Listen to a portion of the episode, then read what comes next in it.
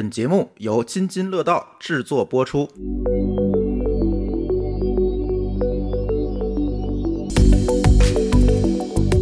各位听友，大家好，这是我们津津乐道与编码人生共同录制的一期特别节目。那这期特别节目的名字叫《每个程序员都是时间管理大师》。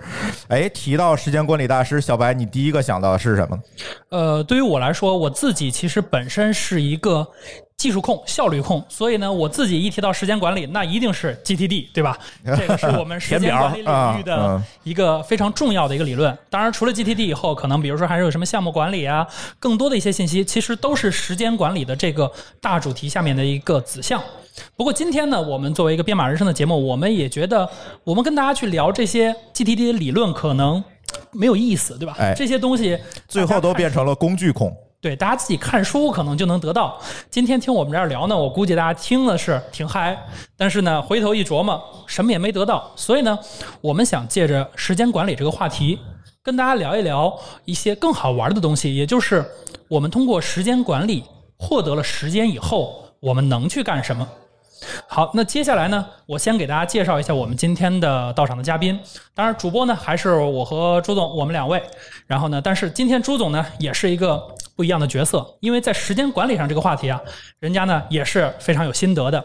除此之外，我们今天呢有两位嘉宾，分别是来自声网的架构师郑佳佳老师。佳佳老师给大家打个招呼。大大家好，我叫郑佳佳，我是来自声网的架构师。其次呢，是来自京东科技、京东云技术技术产品资深架构师齐光宇齐老师。哎，大家好，我是来自京东科技、京东云的呃产品规划的架构师。哎，齐老师，我现在就有一个问题，你们是从九九六吗？业界疯传啊！那个可以这么讲啊，我们来辟谣时间，辟谣时间，对我先澄清一下，我们没有六，只有五。在各界纷纷从五点五改回五的时候，我们一直是五，但是周一到周五的上下班时间我就不做评论了。好吧，懂了。呃，然后今天除了我们在场的这四个人以外，其实今天的节目非常非常特殊。今天在现场，哎，目测有了二十多位在场的观众跟我们一起参加录制，这也是我们编码人生第一次举办的开放麦的活动。是的，因为今天呢，我们也想借着这样的一个机会，能够让编码人生的概念能够做一次升级。我们不仅仅是一个播客节目，我们还可以是一个播客开放麦。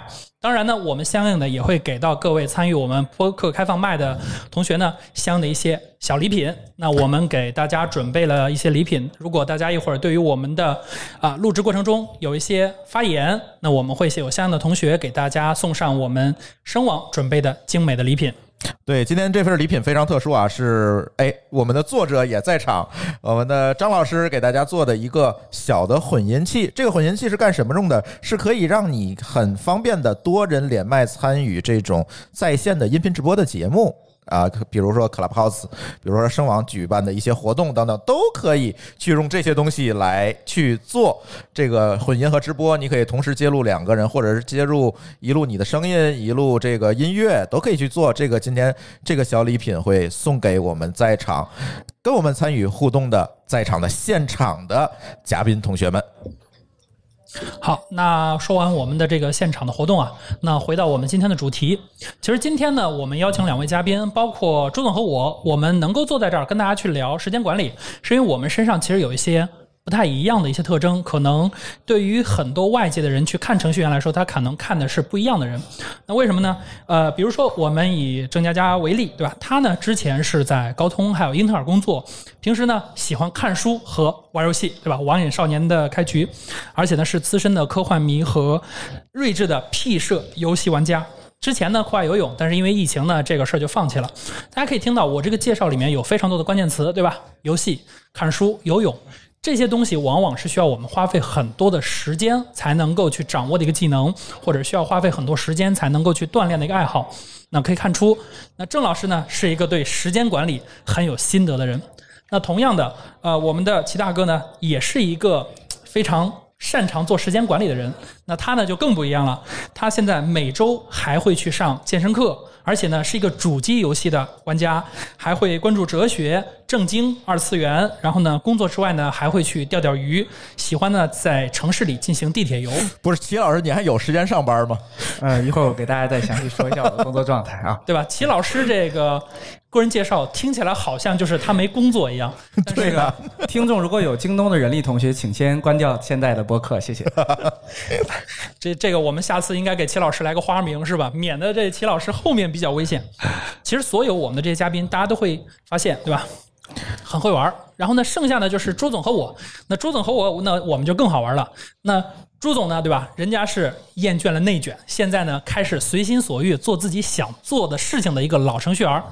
我呢，今天能跟大家聊呢，可能是我能够给大家带来一些不太一样的视角，就是我之前呢是做自由职业的，对吧？我在自由职业这个过程当中呢，有了很多的心得和体会，也希望通过这样的一个节目来分享给大家，能够让大家呢也能够享受一些不一样的生活。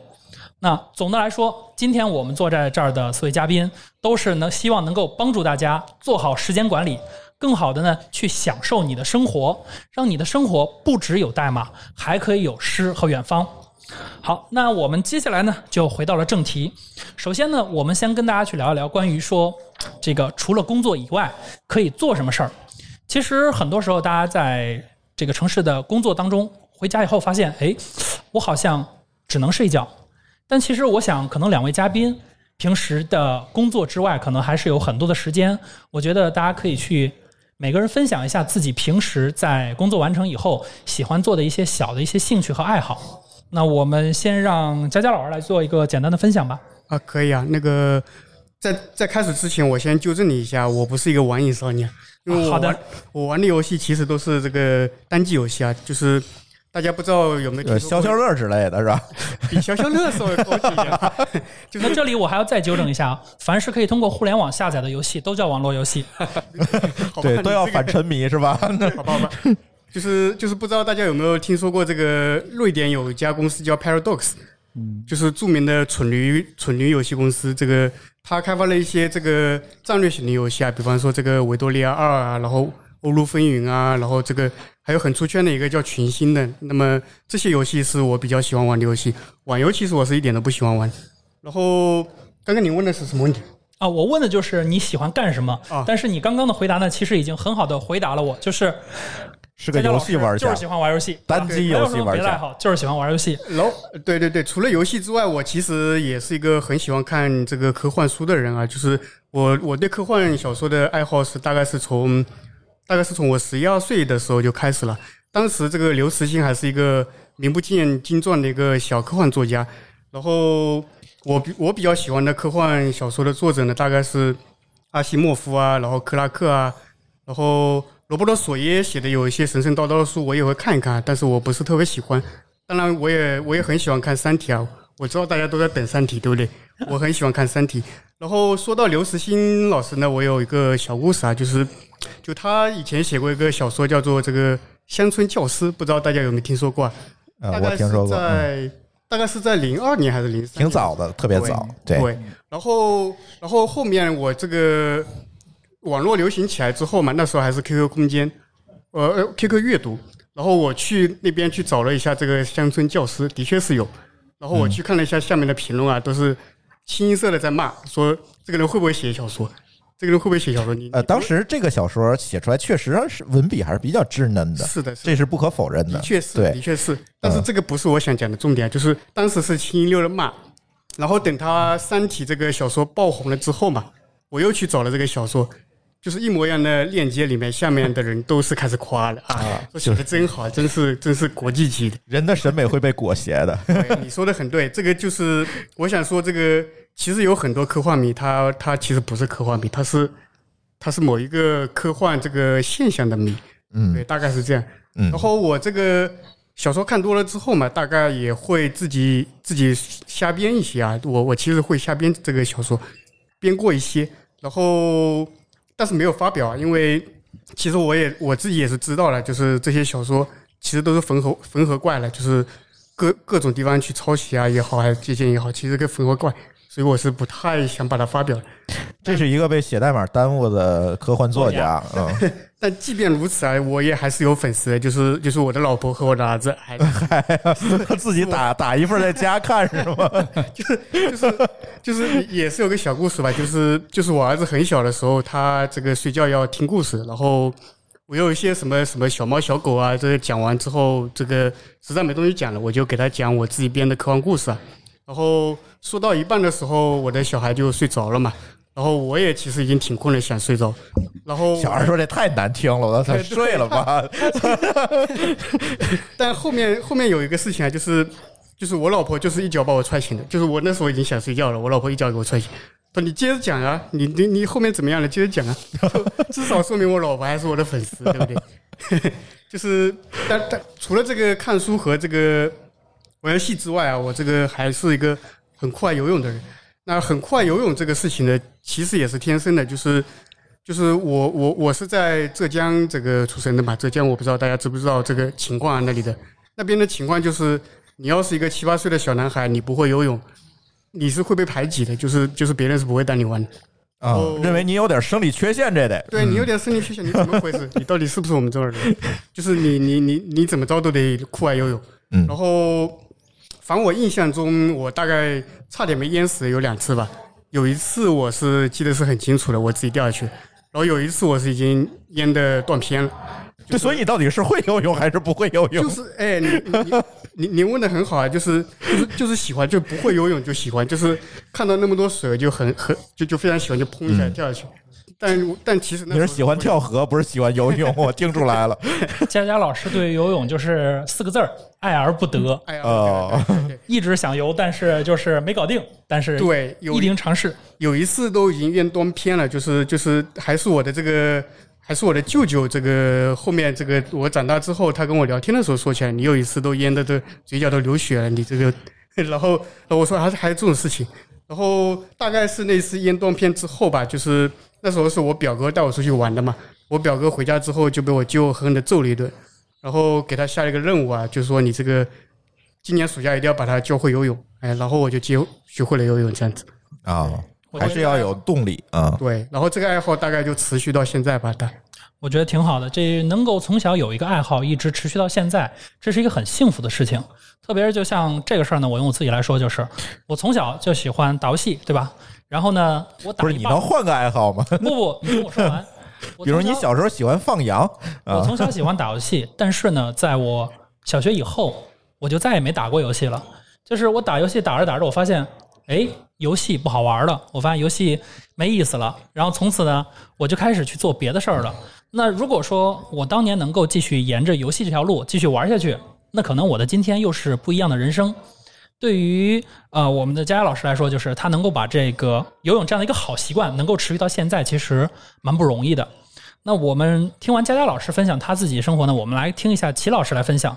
因为刚刚呢，我也跟大家去念了齐老师的这一长串介绍，但是我想更细节的东西，还是齐老师自己来给大家分享一下他在工作以外的这些丰富的生活。齐老师分享完，咱这期节目结束了。我尽量简短，这个。呃，首先我得声明，就是其实年龄不小了，所以呢，我会发现我的爱好呢，根据不同的阶段，比如说小时候是喜欢一部分，然后呢，年轻的时候喜欢一部分，包括最近也会有一些变化，但是总线呢，总是肯定是喜欢游戏的，喜欢运动的。但这里的变化是说呢，就像刚才佳佳老师讲，呃，我也澄清，我也不是网瘾少年呀，就是真的网游的少年，而是说，我基本上现在就是，应该最近五年都是十年吧，主要是主机为主。然后其实我刚才自我介绍也加上是全机种啊，可能很多这个懂的自然懂什么叫全机种。然后呢，所以最近也是刚刚更新了这个最新的电视啊，然后新的 Xbox 系列。当然呢，实话讲，最近我又更新了我的机种，最近又更新了你的路由器。所以我听了全机种就是有钱呗，像我们这种穷的就只能 Switch 了。不是不是不，这个呃。主要还是不抽烟不喝酒，所以这些钱都省下来了。那我也不抽烟不喝酒，我这些钱都去哪儿了呀？对，你要反思一下啊。对 对对。当然就是说，当然我最近是爱好一个，就是说我刚刚那个入了一个 mini 的 M M 一的 mini，当时也是说喜欢这种异构架构的东西，然后呢，问题游戏还得继续，所以我在疯狂的寻找在 M 一上 Steam 更运行的版本。然后最近呢，大家可能也是知道说阿根廷区的价格比较优对比较不错，所以我最近是阿根廷人，在 Steam 上嗨，阿根廷上的中国人比阿根廷人数总数还多。还多，对对对对。大家听听看，两个不是网瘾少年在这跟我交流 Steam 哪个区价格最低，这还不是网瘾少年呢？什么算网瘾少年？我听出来今天是网瘾少年大聚会啊！另外就是再说一下这个运动啊，就是说，因为今天还有一个主题叫时间管理，但是正面的，实话讲呢，我其实，在运动上也是蛮花了心思做时间管理的。首先，年轻小时候就是踢球、打篮球，其实我，呃，还曾经在大学时候参加过校队，但是后来呢，会发现这样的运动呢比较伤身上的灵对抗性比较强对抗性比，较强，嗯然后膝盖会比较这个受损。后来呢，就比如说去健身房啊、游泳啊，但我越来越发现呢，这个又比较占时间。可能佳佳老师并不觉得，我会觉得说，一你去游一个小时，前后换衣服一个小时就比较久了，所以我就最后选择上健身课，非常节省时间。到了那里，那个全程都是由教练领着你，然后你整个的这个一个小时的过程里是高负荷的，然后结束我就可以再再撤了，所以这一个小时就能达到我差不多一周的这个训练量。但是遗憾的是说，我可能差不多五六年没有再去球场上跟我原来那些球友去再去会一会了，大概是这样。对，我觉得齐老师提了一个很重要的点，就是如果我们想省时间，我们可以适当的花点钱。我听出来是。咱俩听的不一样，我听的是，如果想省时间，就少穿点衣服，来减减少换衣服的时间。确实，换衣服前后一小时还是挺夸张的。只要游泳，去游泳还要洗澡，是对，是是这是这样的，我我是这么我是这么理解，就是您花一个小时这个换衣服，然后游泳时间拉长成四五个小时，不就不就挺省主？要是没有那个体力。这占比变了是吧？对，其实这个话题呢，也是我今天想说的，就是刚刚呢，我想说我今天的这个思路嘛。那这个思路呢，我觉得我们要给我们的听众一些具有指导性，然后可实践的一些方式和方法。那么这个思路呢，首先的第一个点就是，如果说你现在还没有走入职场，你还有的选。那如果你想要过上一个更加丰富的生活，那什么样的选择可能是一个比较不错的方向？因为其实很多时候，我们这些工程师，大家在看工作岗位的时候，往往想到什么 BAT 对吧？然后大厂，然后一看到大厂呢，别说别人，你自己不就是吗？对，一看到大厂以后，背后就是对吧？九九六、零零七都是大家的打在身上的这个标签。但其实呢，在工程师这个领域，大家其实有很多的选择。那么在很早之前，我在策划这期节目的时候，我就在想，哎，我有没有一些很典型的朋友？我翻了一下朋友圈啊，给大家举个例子，就是呃，我朋友圈呢有一哥们儿叫郭大猫，这哥们儿呢特别好玩儿。别人的工程师朋友圈里发的什么，对吧？加班儿，对吧？然后人家的朋友圈发什么？每天下午四五点开始喝茶了，所以他这个郭大猫是猫鱼的猫吗？也有可能，对吧？人家这个 ID 就是奔着猫鱼去的。然后后来我了解到是一个什么情况呢？就是他呢是在国企工作。可能我们大家在想到工程师的时候，我们往往想的是说，哎，我是不是要去一些大厂？那除了大厂以外，我们还有一些别的一些职业选择。那刚好呢，我们今天的两位嘉宾呢，他们在职业的选择路上呢也有一些经验，所以呢，我们一会儿来一一列举一下。那首先呢是大家在找工作的时候，眼界要打开，不一定是大厂，不一定是互联网公司。那什么样的公司可选呢？我这里呢，首先先来提一个，就是外企。那外企这块儿呢，我们的两位嘉宾都或多或少呢有过相关的一些工作经验。然后呢，我们先请佳佳老师来给大家分享一下他之前在高通还有英特尔的这样的一个工作，对吧？你之前在这两家公司时工作的时候，感觉你们的工作时间呀，包括你们的一些啊、放假这些，感觉怎么样？呃，就我想说的是，外企跟外企差别还真的是非常之大。所以你待这两家都是加班厉害的是吗？呃，差别非常之大，就是就是我的前东家是英特尔，然后英特尔其实大家都知道嘛，是著名的这个牙膏厂。养养老公司。嗨，感动我们的视角完全不一样啊！它挤牙膏这个大家都知道，但但但它这个养老养老公司这个是这样的，就是就是我刚进去的时候，还是有一点这个，有一点公贼的那个那个有点意思在那儿，就是就是其实公司没有要求加班，但是我会忍不住想加一会儿班。然后大概加了一个星期之后，我的那个 manager 就跑过来跟我说，他说你怎么天天在加班啊？是不是我给你的工作太多了？后面我给你减点吧。就是就是你说好啊，这个程度。然后后面可能跟美国人在这个有 co work 的时候，因为外企嘛，总有总有 co work。有时候我们会在非常晚的时候，我还会在线。那这个时候呢，就是基本上每个人看到我在线，都会跑过来说：“你该是时候去睡觉了。”就是就是他不想再跟我继续聊下去。那这个是英特尔的一个风格。然后在前东家的话，我就不说他名字了。在前东家的话，看来这个不太好。他就他加班就加的是非常之狠的，就是狠到什么程度呢？狠到那时候那时候就是我边加班，偶尔还会这个抽空去这个网上去看一看这个这个大家的一些一些发言嘛，然后一些抱怨嘛，然后看到有人在抱怨某国际大厂这个加班有多狠多狠，然后我就会觉得。这帮人真是矫情啊！我看他们在描述自己怎么狠的时候，我觉得这帮人真是矫情。天哪！就是我在前前东家已经加班加到这个程度了。对，所以我觉得，我觉得这个首先这个都是外企啊，但是厂跟厂之间差别很还挺大。对，好，然后呢，我们让齐老师也可以分享一下他之前在一个呃外企工作的一个经历。对，就是我其实之前两大段嘛，一段是在微软，这个可能他名声养老公司对比那个 Intel 更更甚啊，尤其有不少微软同仁加入到 Intel 之后，也会寻找更清闲的工作。那我更想分享另另外一段，就是我在呃乌邦图的这家公司，它公司叫 Canonical。然后可能大家都知道吴邦图，不知道这个公司名字。我们自己内部，我记得是一个南非的公司吗？呃，创始人是南非人，但是他是在英国的曼岛注册的。OK，所以他是一个在伦敦是那个总部的一家公司。那我们内部会叫它 C 社啊。那就是 C 社呢是全球的在家办公，它差不多号称是在五十个国家地区都有它的员工，而且呢，我们日常也不鼓励你去公司。呃，公司的工位也比较简单，比如说，呃，在国内就只在北京那个国贸大国贸的那个二期上有一个小的一个办公室，里面主要是为了放一些硬件做验证验证测试的。然后这家公司呢，就是倡导，就基本上跟现在的疫情期间的海外，比如 Facebook 啊、Google 这个状态一样，就是说所有人都永远在线。当然呢，就是说这里就提到一点，它的这个在线的这个平台是 G Doc 呃 Google Docs。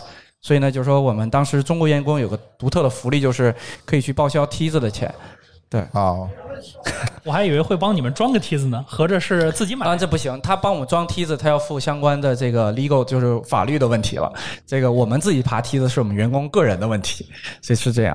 然后在那里还有就是我在那儿的时候呢，就会就偶尔会大概每半年吧，收到一个这个广告的邮件。这个就特别卖梯子了，对，不梯子是常有啊，大家互相分享哪家最便宜，效果最好。有另外一个特别逗的一个邮件，就是说他去有个叫叫 work from holiday，就是一般就 work from home 吧。他是说呢，有专门为这种开源的软件公司定制这种旅行的规划，比如说在泰国清迈找一个小乡下小房间，然后给你差不多一个月或者两个月的一个规划，你每天在那儿。呃，有什么状态？保证你全就是高速的网络连接，你就可以在那儿工作了。因为公司并不知道你是在另外一个地方，只要你每天保证这个工作的时间，然后有足够的这个这个这个交付的物，就没问题了。所以这是我觉得比较有意思的这个不用加班的一个工作状态。对，OK。那其实刚才呢，我们的佳佳老师也提到说，外企和外企之间不太一样，这让我们想起了我们之前呢，其实邀请了圈内的另外一个知名老师韩俊老师。那韩俊老师之前给我们录一期节目，但是韩俊老师自己有一个非常出名的开源项目叫九九五啊 Work Life Balance，他收集了一系列啊生活非常哦，应该说非常。工作和生活平衡的一些公司，那大家呢可以去 GitHub 上找一下它的项目，然后呢去看一看哪些外企公司可能是能够让你获得工作和生活的平衡的。那除此之外呢，我们说啊，今天我们另外两位呢主播其实也是过着一个非常相对比较平衡的一个生活吧。然后呢，我们可以说先让朱老板先来分享一下他平时在家办公的啊一些。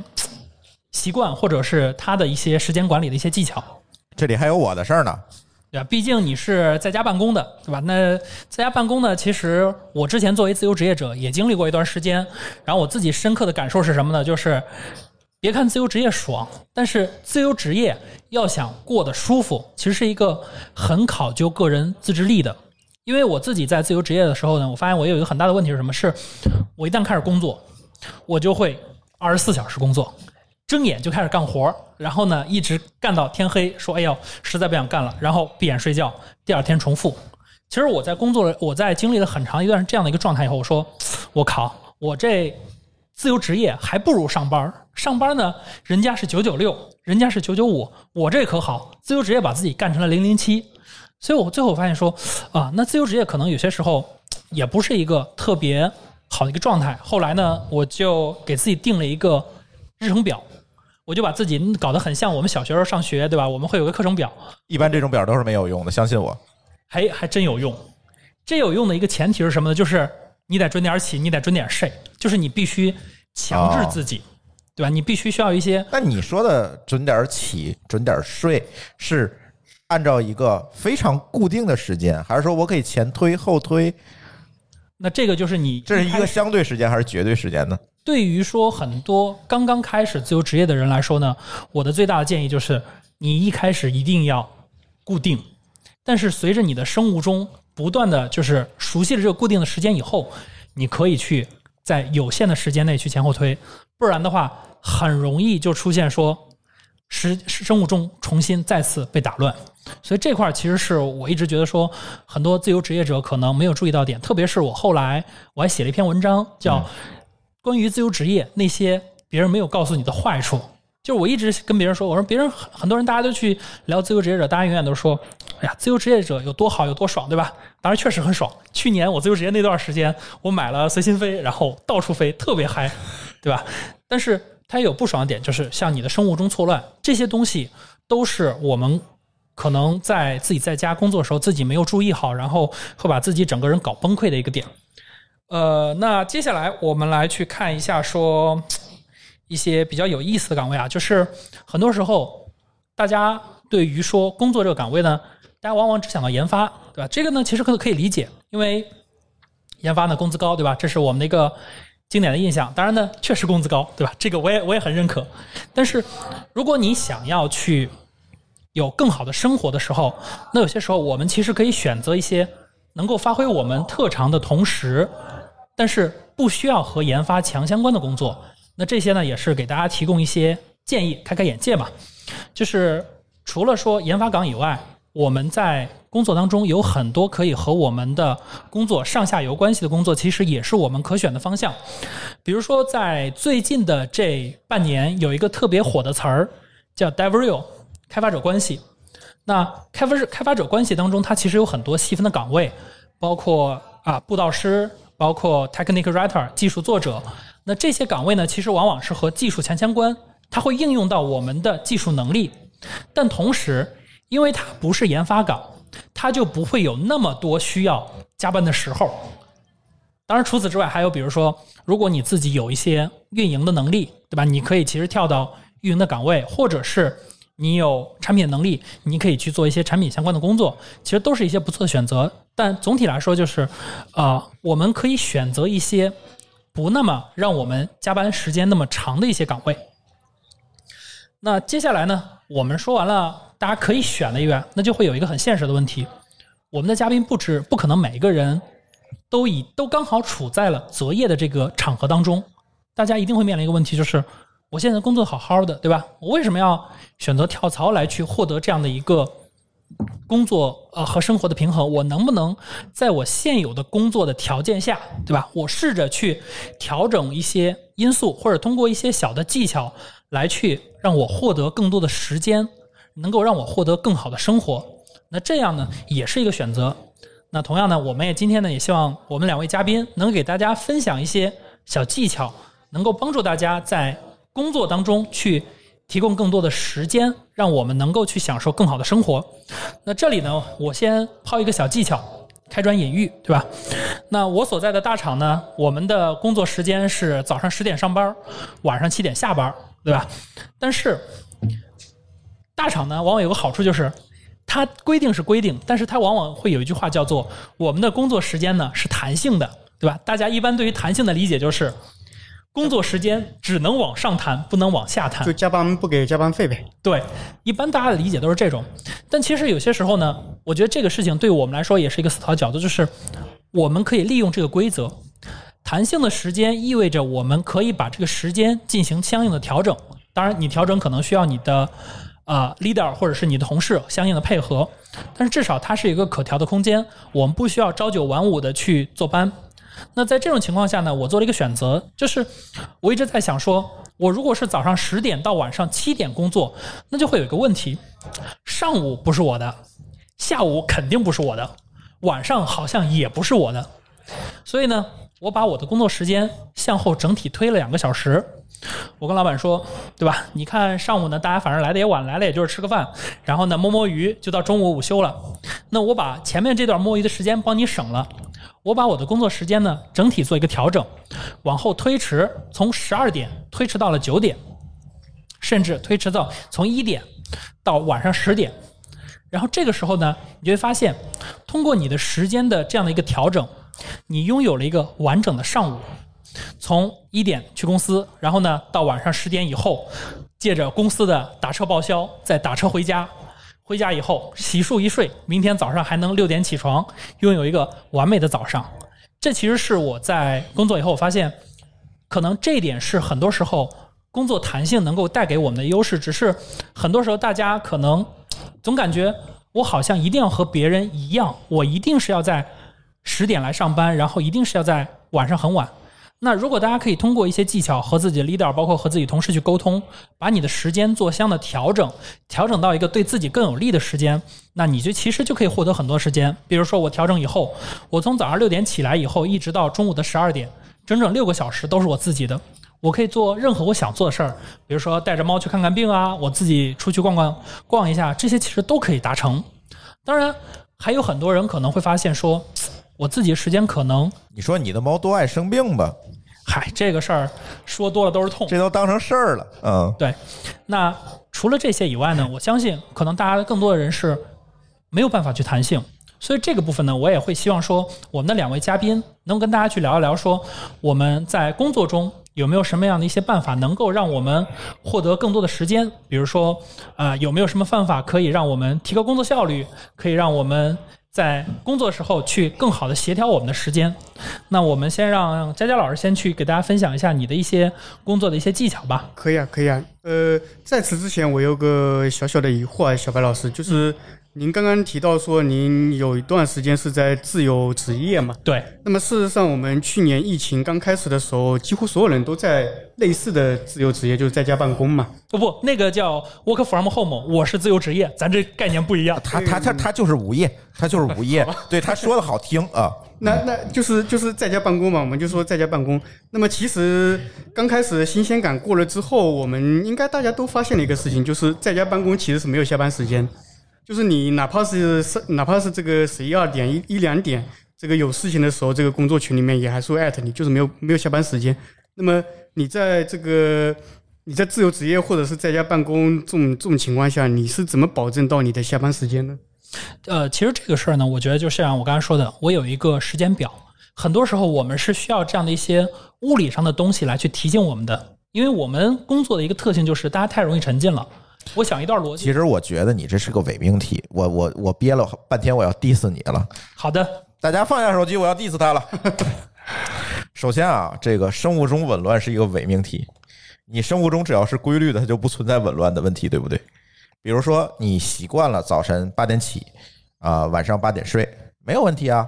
啊，当然这睡可能有点早啊，不重要啊。但是你如果习惯了中午起，然后深夜凌晨才睡，它也没有问题，对吧？你总不会你相信那个两点是肝排毒的时间，三点是肾排毒的时间吧 你总不会相信这个吧？所以我觉得这个规律就可以，但不存在什么深入中紊乱的这个问题。而且你刚才说这个排时间表这个事儿，为什么我说不可操作？当然这个人因人而异啊。你的工作主要是什么？是开发，是你可以完全控制你自己时间的工作，所以你完全可以定一个课程表，去帮你去管理这个时间，可以我们打引号的管理是吧？可以管理这个时间，但是往往很多这个在家办公的人，他要跟外界沟通交互的，拉你开个会，你今天课程表就全乱了，你怎么办？对，其实是存在这样的问题的。我倒是觉得这个在家工作这件事情，不是一个人就能完成这个时间管理的问题的，是要大家整个团队甚至整个公司的人达成一个共识，你可能才能做到不是二十四小时 on call，否则你一定就会二十四小时 on call。我觉得这个事情似乎到现在没有解，这是一个意识的问题。对，就像刚才我们说的，比如说在外企，在牙膏厂，是吧？我们可能到时间，大家内心就有这意识，你该去睡觉了，对吧？但是在你第二家公司，他可能觉得我 Q 你呃就是得解决。就是对，就是这样，你是没有办法的。所以我觉得这一个群体规则的问题，而不是一个课程表的问题。好，我 diss 完了。好的，那然后呢，我们就又回到了我们前面那个话题，如何选择一家好公司？呃，其实选择一家好公司都不重要。你有没有发现，现在很多的公司，包括我知道小白在哪个公司是吧？咱不在节目里说了，也是。其实我是看团队的，并并不是说看这个公司怎么样。对，包括刚才齐老师也说，是吧？他们并不九九六啊。你看，他其实都是在一个公司，它是不一样的。所以跟团队有关系，跟你自己的，甚至说，我觉得跟你自己的职业定位都有关系的。如果你只想埋头写代码，那没问题啊，很好管理自己，我交活儿就可以了。但如果你要呃有一些 leadership 的东西，你要提供一些管理能力的输出的话，我相信这件事情如果没有一个群体规则的话，就很难。对，对这一点，我其实挺同意朱老板的，就是说我其实挺感谢我在，我其实加入微软比较早，相当于我第二份工作就进了微软。嗯其实我在微软觉得最大的一个收益就是说，因为它有一个核心产品叫 Outlook，嗯就说就是那个很难用的邮件客户端。对，嗯但是它最核心是它的日历，就是几乎所有的人都是围绕它的那个 calendar 来工作的。嗯所以这能解决刚才朱老板是说他有一个协作的问题。当然，我觉得后面再出来这些，比如说团队协作的东西，包括 Slack、包括 Teams，其实都是围绕它那个原则，就是说你大家都要有一个共同的一个 calendar，或者每个人管理好自己的这个日历。对然后呢，就像你刚才说你那工作表，那可能我们目前大部分的日历都是说跟我以外的人交互，我要排上去。那在这个间隙就可以排上我自己给自己安排的一些东西，嗯。比如说举个例子，现在也是在大厂了嘛，抢会议室是一个很很麻烦的事情，所以我会在第二天的这个会有会的情况下的前一天的九点设一个提醒，去定抢第二天的会议室，所以这也是很好的一个一个一个一个实践吧。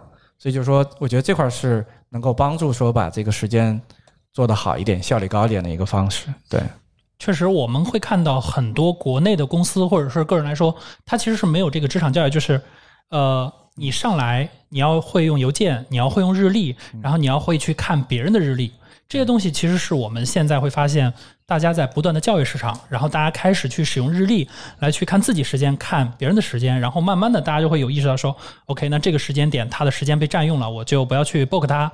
我觉得这块呢，啊，我们不得不说，现在国内的很多软件其实做的比啊，都比微信做的好，都比企业微信做的好。对，就其实微信是一个完全反日历的一个逻辑，就是说你随时要 on call，就是说这种可能，比如说在亚马逊，可能你 on call 的时候，他特别希望你在，但其实这个对于我个人观点，对于你的工作的效率其实是很差的。就一般我们讲叫整体拥有成本嘛，就你为了去享用随时 on call 所带来的这些切换，因为多说一点，就是人讲有一个老词叫顺流吧，嗯。就是你在全身心工作的时候效率是会非常高，但你总会被 Q 的时候，你就永远在 switch，你就会效率就等你再去返回来，想去进入到之前那个状态，你花的时间会更多，要很长。要很长对对，所以现在我就特别喜欢用日历这个功能，因为我现在就是我也是大厂，现在在大厂嘛，嗯然后就发现我如果提前把我的日历 book 好，别人真的就按照我的日历来，那这个时候你的工作是非常爽的，就是你只要在你需要的时候，你就可以足够安静的去把自己的事情做完，然后呢，让我的整体的这个效率其实是相比于别人来说是会更高的。对，没错。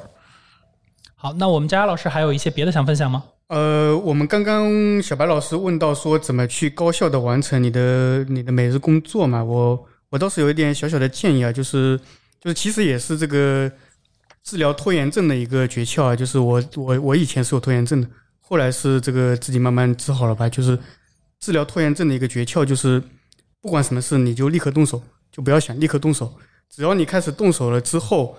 人体的有一些机制，或者是思想上的有一些机制，它会它会自动的驱使你把它把这个事情做完。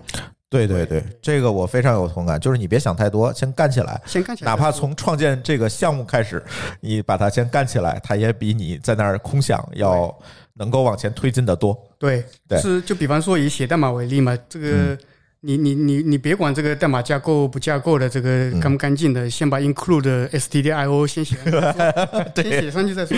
这个咱俩一样。对这块儿，其实特别是拖延症这块儿，我印象特别深。我在自由职业那块儿时间，我经常会有拖延症，因为反正你现在也有，啊、对，就是你没有那个明显特没有明显 deadline 的时候，其实你会很下意识去选择对对因为会更，舒服。但是后来呢，我看到这样一句话，他是这么说的，就是如果你有拖延症，那只能说明一个问题，就是你还没有分清楚事情的轻重缓急。当你搞清楚了什么是重要的时候，你自然就不会拖延了。是，就是有一个重要理论叫 GTD 嘛，对吧？但是这个理论里面它有一个非常重要的概念，就是你要首先处理重要但不紧急的事情。但是往往，其实我倒是觉得这一套东西，这套理论就是把事情的这个四分类的办法，其实往往有一些反人性。因为如果你不做起来，其实最后我发现，重要且不紧急的事情是你如何把重要且不紧急的事情列出来，才是那个重要且不紧急的事情。所以在这一步上，很多人会陷入了一个套娃的情景下。对，所以在这上呢，往往就是我们做了很长时间之后，我会发现，哎，突然我们就变成了处理的都是重要且紧急的事情。然后你就掉到坑里去鸟。对，基本上都是这种情况。所以我倒是觉得大家应该更多的签定目标。所以现在大家都开始玩 OKR 了嘛，哎哎，好像是有异曲同工之妙，是吧？呃，先定目标，然后再定规则，最后再去列土度。对，我觉得这是对的。你如果没有这个目标的话，你永远会陷入这种兵来将挡、水来土掩的这个状况。对永远是穷忙，对一直在忙。其实特别羡慕你们能去制定真正 OKR 的团队跟公司。哦，OKR 最后都变成了一项 KPI。对啊就是说在大厂的遗憾就是 OKR 都会没有任何实际效果，就它基本上背离了 OKR 的本真质了。嗯对吧？其实我们刚刚说了很多，包括大家去分享自己的生活，也去聊了一些大家在工作当中的一些技巧吧。其实我们说这么多，更多是想跟大家去说，很多时候我们的这个世界不仅仅是工作，特别是说我们说放在现在这样的一个很内卷，对吧？大家都在疯狂的加班，想要去获得一些，或者说我们说在这样的一个每个人心里都赚想着赚钱的时候，会让我们陷入一个困境，就是我们永远在赚钱，但我们却不知道我们到底在为什么赚钱。我们在不停的去赚更多的钱，花更多的钱。那这个时候呢，啊，我们就想来拔高一下，对吧？那很多时候，我们需要发现的是，我们的生活不仅仅是工作，有很多时候我们的生活当中还有那些让我们很快乐的事情。那这个时候呢，赚钱啊！除了赚钱，还会有一些发公司那天是我最快乐的。那这个呢，就是有些时候，其实就是我，这就是我们说为什么一开始跟大家去问问这个爱好这个事儿，就是，呃，当然发工资很快乐，但是你会发现你赚工资那会儿就不是很快乐。但我们可以把这些平衡呢放更放一放，我们并不一定要走的这么极端，我们可以稍作放松一些，我们可以在我们的工作之余，或者说我们尽可能的在我们的工作之中去找一些平衡，让我们可以拥有更多的生活。其实我一直很不喜欢的一个论调就是说，啊，让员工住在公司附近，对吧？当然，我们说这个有好处，特别是对于年轻的时候，特别我年轻的时候，我特别喜欢住公司附近，原因很简单，因为我可以下班很晚，我可以在公司里学很多东西。但是随着我逐渐的年长，我就发现住公司附近是一个在透支你生活的事情。因为当你发现你做什么事儿都可以回公司的时候，你会不由自主的回到公司去干，因为公司有空调，公司有吃的有喝的，然后你就开始在公司里不由自主的加起了班儿，然后不由自主的就被剥削。所以我现在在住的时候，我就发现我不喜欢再住公司很近了，我开始住的很远。包括比如说，我现在每天的通勤的时间都是半个小时以上。就是为什么我要这么选呢？是我想我住得远一点，它可能会让我每天花很多的时间，但在这个时间上，并不是绝对被我给浪费掉的。比如说，我每天通勤的路上，我都在听播客；有些时候地铁上人不多的时候，我还会看看书。那这些呢，其实都是我在工作以外所获得的东西。此外呢，就是很多时候我们可能太过于关注于赚钱这件事儿，我们去忘记了我们应该还可以有更多选择，赚更多的钱。朱老板心里永远只有赚钱。这个事儿呢，我觉得特别好玩的就是我现在的团队 leader，就是大家团建往往都是什么呀？都是吃饭，对吧？都是去吃饭然后玩儿。我们 leader 说了，我们团建呢就是要玩一些不一样的东西。所以呢，我们团建是什么？我第一，我来这团队第一次团建是什么呢？我们 leader 拉着我们去泡温泉去了。第二次团建是什么？第二次团建，我们 leader 拉着我们去看话剧了。第三次拉着我们去看电影了。我觉得这都是你们 leader 想干的事儿。呃，当然这个也算是他想干的事儿吧，就是这个肯定是他想干才会带我们去。但是我是觉得说这样的一个，他他用这样一种被动的方式带我，其实去体验了很多不一样的东西。对于我们当下的大家来说呢，我们现在身处在一个很好的一个时代，就是我们身边其实有很多可以去体验的东西，包括电影院，包括话剧，包括很多 live house，包括脱口秀。其实我们现在文化生活挺丰富的。大家除了工作以外，我觉得大家可以去试着去体验一下这些不一样的东西，因为这些东西呢，它们也是构成我们的一部分。我们不只有代码，我们还可以有很有意思的点。比如说，对于我来说，就是我除了有工作以外，我还有猫，我还有视频，我还有播客，这些所有东西构成了我，而不是只有代码来构成我。那对于大家来说一样的，就是你不不，虽然说我们说我们每一个人是被社会和工作所定义的，但是它具体如何定义，其实是我们自己可以选择的。我们可以主动的给我们自己去加一些标签。好，那前面我说了这么多苦大仇深的话，那接下来呢，我觉得关于说啊、除了工作，生活还可以这样的这样的一个大的主题下，那我们看我们的两位嘉宾还有周老板有没有什么自己的一些看法，对吧？算是在最后呢，给大家一个拔高，或者是给大家一些美好的寄语。那我觉得小白太喜欢拔高了。我可以说一下，就是刚才小白给我挖了一个坑，然后他就不知道为什么这话题就过去了，对吧？我可以，我可以帮助小白来补充一下。我觉得从我的这个整个的工作生活的这个体验上来看，可以大家分享一下我的经历哈。就是之前呢，从两千年开始创业，然后一直到呃二零一三年，呃中间做了四个公司，呃很不幸的是这四个公司都卖掉了。所以呢，到现在可能也不需要说啊，我需要靠上班或者怎么样，所以现在就选择去做播客，在家去做一些事情。但是在家做事情，可能就面临刚才小白说的这个问题：你到底怎么样能够平衡你的工作和爱好这件事情？呃，我选择的平衡的办法，第一个，你不能在一线城市待着，因为你永远会有很多很多的诱惑给你，这个你是避免不了的。别管是从外界也好，从你自己也好，总会有一些诱惑给你。诱惑一旦来了就要花钱。你看小白现在是月光，是吧？就是因为你在一线城市嘛，不是在深圳就是在北京。但是呢，如果你稍微，但是也不能到三四线城市，可能又丧失了一些斗志，过于安逸了。呃，我就特别建议，我也是这么选的，我选择一个这个一线半的城市，对吧？而且离北京很近，我在天津，然后买的房子，然后在天津这边去做一些事情。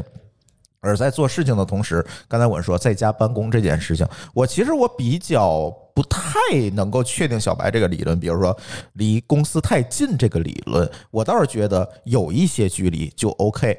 你像我的家到办公室的距离，我上班时间我上次说过是五秒钟。为什么是五秒钟呢？是从我家的一楼到上到二楼的 时间，就是我把楼上变成了办公室，一楼是生活和居住的地方。这样的话，其实你看似很近，但是会给你一个场景切换的一个感觉，甚至装修风格也故意弄成不一样。这样的话，其实你是可以有一个工作和生活的一个刻意的人为的区隔，就会好得多。对，而且你千万不要在你的为什么我们说在家工作容易懈怠，就是因为哎呀，干了一会儿，算我床上躺会儿吧，躺在床上你就想拿起手机刷刷抖音。但是如果你选择把你的工作室放在二楼且没有床的话，呃，这件事情就会变得你是要有决策什么要走下去，哪怕只需要五秒钟，你还是需要走有一个区隔，其实很容易去平衡这个工作和生活的界限。再一个，其实就是时间表的问题。我现在的时间表其实是这么定的，我会刻意的去晚起晚睡，因为你在白天你根本不可能避免会有人打扰你，去跟你安排事儿，但是晚上会好得多。这只能说好，也有夜猫子，对，因为我们现在整个的团队的人呢，有在国内的，还有在国外的，其实晚上也会，但是会好得多，比白天要好得多。所以现在基本的状态呢，就是说白天。我大概早上十点起床，这怎么也不会上闹钟，基本上都是像像这种我们的甲方爸爸，像小七啊之类的打电话给我吵起来的，是吧？然后我就起床开始干活了。晚上呢，我可能两点钟、三点钟才会睡。那从晚上九点钟到三点钟这个时间，其实是有整段的时间去写一些代码、写一些文档啊，可以安排这个整块的时间。其实这样，对对，这里给朱老板补充一下，就是他是在凡尔赛，其实对于我们。自己来说，你们不一定需要有二层，你们只需要有一个独立的办公空间就好了。不要把床和工作桌放在一起。不是你只要不在北京买房都可以有二层的，放心吧。嗯，好的。然后，然后我们两位嘉宾还有什么想要分享的吗？呃，我也我也简单的尝试着拔高一下，虽然我这个人并不高啊，我尝 简单的对，就是就是我觉得是这样的，就是。刚刚小白小白老师也说了嘛，就是不要让这个工作来定义你，或者说是不要让工作来这个异化你。异化这个词是马克思的原话嘛？那么，首先我觉得啊，我个人的认为，你你你你首先要做到一个什么事情呢？就是你需要在工作之外找到一些这个找找到一些意义。那么，如果你的生活的全部的意义就在工作里面，比方说你被人需要是因为你的同事需要你，或者说你的成就感全部都来自于你的工作。那么你是很难避免被工作这个定义或者被工作异化的，所以，所以你你首先要在这个工作之外找到一些意义，比方说，比方说小白老师他养了个猫，可能我猜他就找到了一些意义吧。那么对我来说，我是我生了个娃，那么我感到我这辈子感到最最有意义也是最被需要的一刻，就是就是有一天我回到家，然后我娃其实已经睡了，然后他听到我回家之后。一个跟斗就从床上翻下来，然后抱着我在那疯狂的跺脚。那那个时候实际上是我感到最有意义的时候。那如果你能找到这样的一些意义的话，那么，那么我猜这个工作也就很难把你异化掉了。对，这是我大概想说。嗯，那个嗯，佳佳老师其实说的蛮好的，就是我也挺同意，就关于这个不要被工作异化的这么一个情况跟逻辑。然后，另外我会建议说，呃，大家要。保持并且培养自己的兴趣，哪怕这个兴趣你会觉得非常的费钱。对，哎，我今天怎么跟钱标上了？其实我真的有给大家分享一些特别不花钱的一个一一些爱好吧。举个例子啊，就是说爱好美术这件事情。爱好哎，爱好美术可花钱的，你别蒙我啊！看 我不读书是吧？作为初级的爱好者来讲呢，几乎国内的包括海外的这些博物馆。美术馆，他哦，你是看啊？是看，对，就当然，当然也有另外一种这种云云云看美术，比如说你上那个抖音上看那个就是鉴宝直播，那是另外一种对美学的追求啊。但是我的感觉就是说，举个例子，像北京，比如这附近就会有那个。华夏的那个美术馆，免费的，就在七九八对面那个园区里面。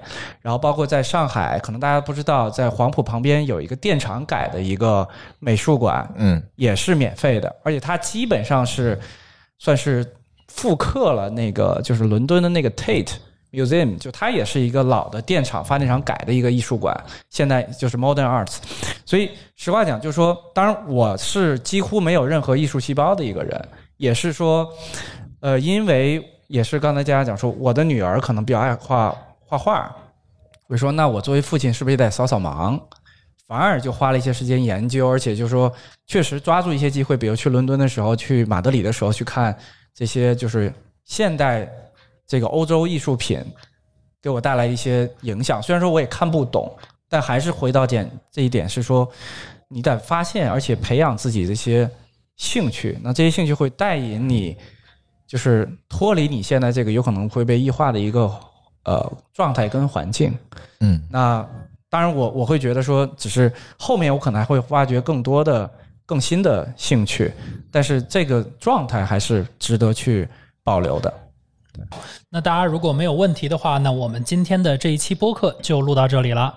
好，感谢大家的收听。如果大家有兴趣去收听我们更多节目的话呢，也欢迎去关注我们的呃节目。我们的节目叫《编码人生》，声是声音的声，可以在这个节目里听到我们每月更新和风声网一起制作的播客节目。当然，我们这期节目也非常感谢罗德麦克风给我们提供的现场录音设备。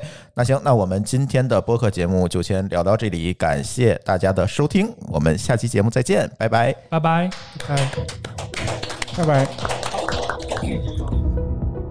感谢您收听本期节目。本期播客节目由津津乐道制作播出。你也可以在我们的官网 d a o 点 f m 找到我们的更多内容作品。如果您喜欢我们的节目，欢迎在微信、微博、朋友圈等社交媒体转发分享。您的分享对我们而言十分重要。如果您希望与我们互动，可以关注我们的微信公众号“津津乐道播客”，天津的津，欢乐的乐，道路的道。在关注后按提示操作，即可加入我们的听友社群。